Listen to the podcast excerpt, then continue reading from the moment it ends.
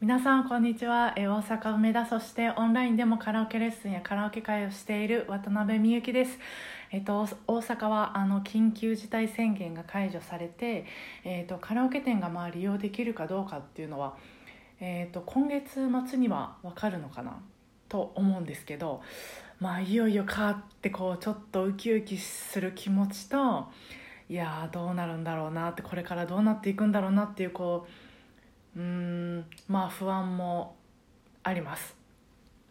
でまあ5月も、えーいろいろあって、えー初めの方ゴールデンウィークのところでは、えー、わたから常連わたからの常連さんと、まあ、オンラインでわたからしたりあとまあわたから合唱団っていうのを作って、えーまあその、えー参加してくださってる皆さんと、えー LINE グループ作ってまあワイワイしたり、えーまあ、オンラインレッスン、えーしたりしてましたけどであとは初めてあのこのラジオお休みさせてもらったりもしました。で、まあ、このラジオでもおしゃべりしたんですけど、まあ、お休み前はもうなんせこう焦りすぎて平常心を失ってたんであのお休みさせてもらってる間もうとにかく遊ぼうともうやりたいことだけしようってこうあの決めてました。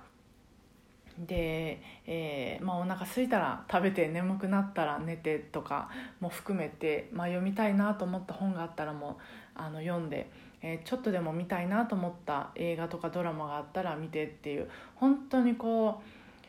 うしたいっていう気持ちの赴くままにも過ごしてたんですけどあの自粛が明けてもこのなんか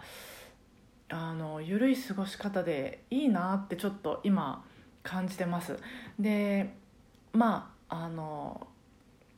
自粛期間、まあ、4月ぐらいから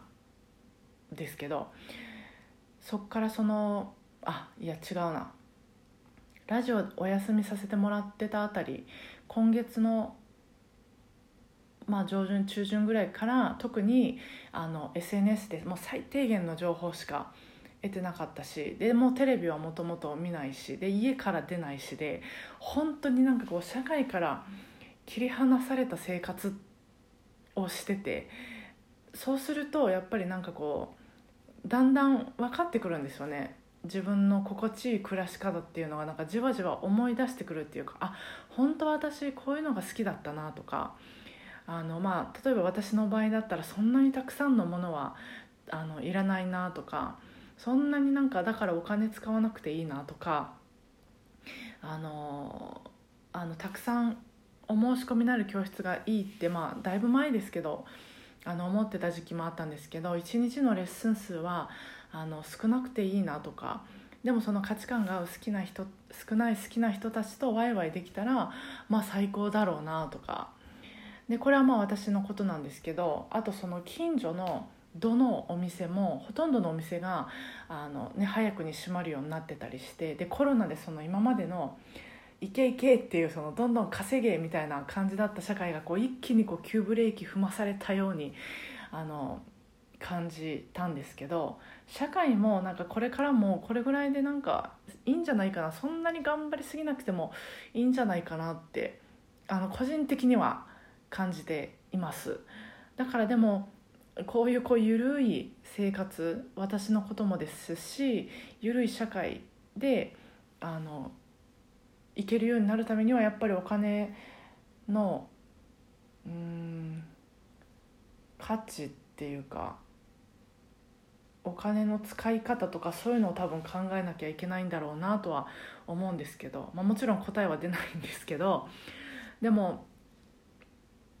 うん個人的にはそういうふうに感じてます。でその自分の仕事ってそもそも何やろうなっていうのもずっと考えてました、ま、もちろんその歌い方を教える人なんですけど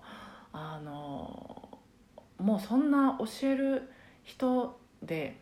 ものすごくスキルがあってもう本当に素晴らしい先生はあのたくさんいらっしゃるんですけどもなんで私はこうここの今までやってこれたのかなとかあとその、まあ、直接ご利用者さんと会うっていうことにこだわって私はやってたんですけど直接会ったことで生まれる時間っていうのを大事にしてこだわってやってたんですけど、まあ、そもそも何で人と人は会わないといけないんやろうなとかあのなんで私はそこに幸せを感じてたんやろうなとかなんかこう答えはもちろん出ないんですけどずっと考えててで本当にこの自粛期間で思ったんですけどオンラインでもね情報のやり取りはもう十分本当十分できるんですよね。でも、まあ、例えばじゃあ一緒に暮らしてる夫と、まあ、住むところはもう別々でで、まあ、Zoom とか、まあ、LINE のビデオ通話とかで、まあ、やり取りはもうちゃんとしましょうってなったらいけるのかなとかもう絶対無理やなって思ったりでもそれは何で無理なんやろうなとか